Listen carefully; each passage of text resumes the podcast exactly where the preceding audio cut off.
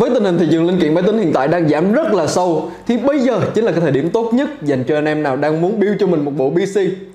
Vậy thì không biết hôm nay có anh em nào đang muốn build cho mình một bộ máy 10 cũ mà vẫn phải đảm bảo là chiến tốt các tựa game nặng, làm tốt các tác vụ đồ họa cơ bản, ví dụ như là editing, ví dụ như là design. Bộ máy này một vài năm về trước nó có khoảng giá là 20 cũ, bây giờ thì chỉ còn khoảng một chục thôi.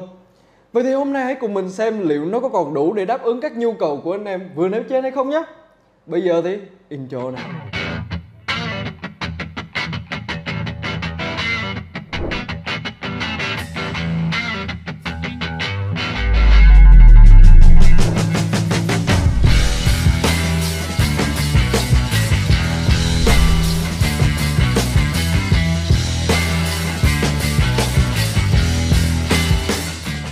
Bây giờ hãy cùng mình đi sơ qua cấu hình của ngày hôm nay để xem nó có gì hot nhé. Thứ nhất, chúng ta sẽ có con chip i5 thế hệ thứ 10 với mức dung nhịp cơ bản là 2.9 4 lên tới 4.3 GHz và 6 nhân 12 luồng. Nghe con số 10 ở đây thì có vẻ hơi mất uy tín đúng không? Bởi vì nhà Intel đã ra tới đời thứ 13 rồi mà.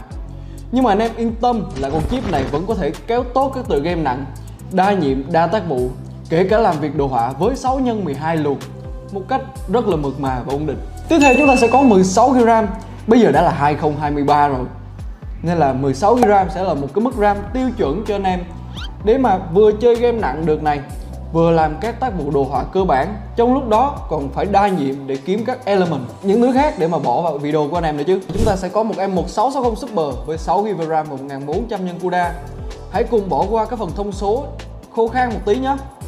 Vào thời điểm mà 160 Super ra mắt, thì cũng là cái lúc tựa game PUBG cực kỳ hot với cái danh hiệu là sát phần cứng thì vào cái thời điểm đó hầu hết các phòng net ở Việt Nam đều lắp 1660 công suất để cùng chạy đua, cùng gánh cái tựa game PUBG này mặc dù tối ưu cực kỳ kém. Còn để mà chứng minh sức mạnh của 1660 Super ở thời điểm hiện tại thì hầu hết những tựa game hôm nay mình test sẽ là những tựa game nặng, đòi hỏi các đồ họa phải hoạt động nhiều với công suất cao.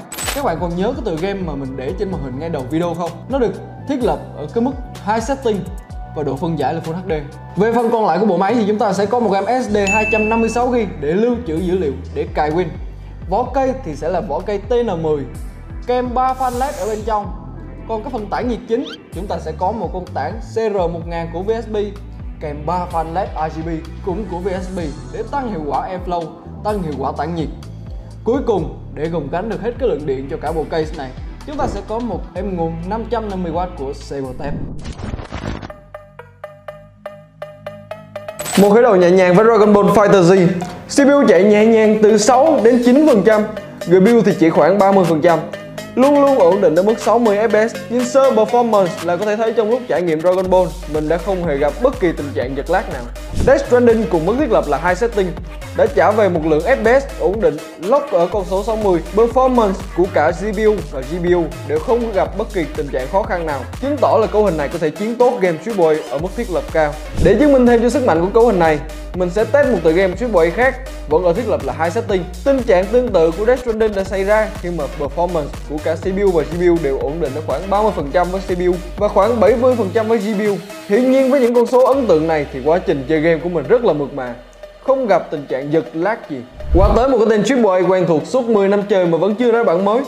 Mình sẽ mạnh dạng thiết lập GT ở mức max setting. Mức FPS đạt được thấp nhất là khoảng 120 và cao nhất thì có thể tới khoảng 180 CPU và GPU chạy cũng chỉ rơi vào khoảng 50 cho CPU và 70 cho GPU Trong lúc chơi thì mình đã thử tạo ra nhiều tình huống cháy nổ để cố gắng tạo ra hiện tượng giật lag Nhưng cấu hình này đã nhẹ nhàng từ chối.